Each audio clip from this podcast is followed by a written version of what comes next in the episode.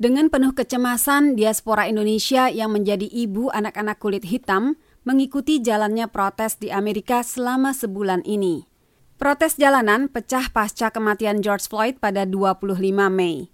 Situasi memanas ketika hampir tiga pekan kemudian, seorang laki-laki kulit hitam lain, Rashard Brooks, tewas juga dalam tahanan polisi.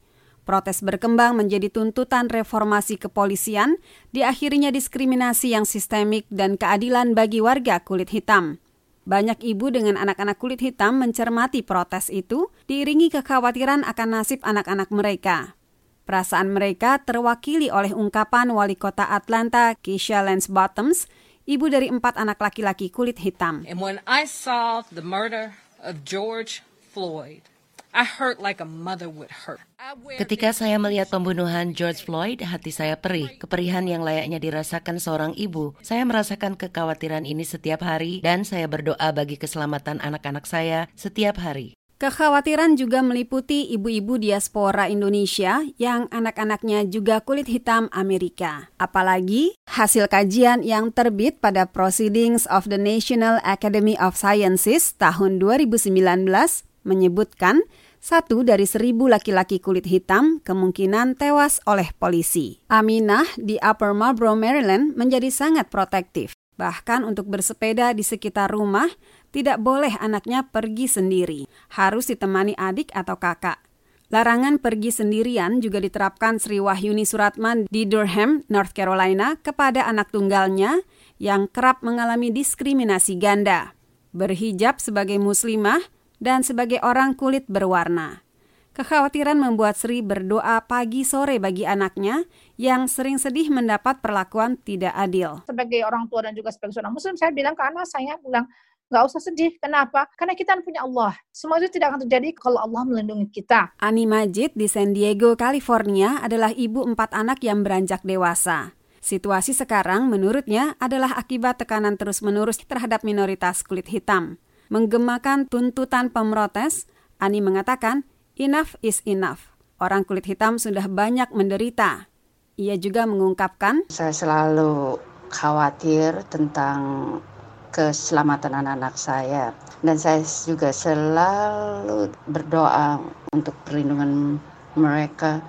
Dan selalu percaya kepada Allah juga. Stella Sanders, ibu dua anak di Charlottesville, Virginia, berkali-kali mengingatkan anaknya agar tidak usah bertanya ketika misalnya ia disetop polisi. Ia dan suaminya berpesan, hadapi polisi dengan sopan, jawab pertanyaan dengan santun, dan jangan menunjukkan gerakan yang bisa berakibat fatal. Intinya, gimana lo keluar selamat hidup Keempat ibu mengungkapkan pengalaman diperlakukan berbeda dalamnya kesempatan dan di banyak tempat, baik ketika mereka sedang bersama atau ketika anaknya sendirian.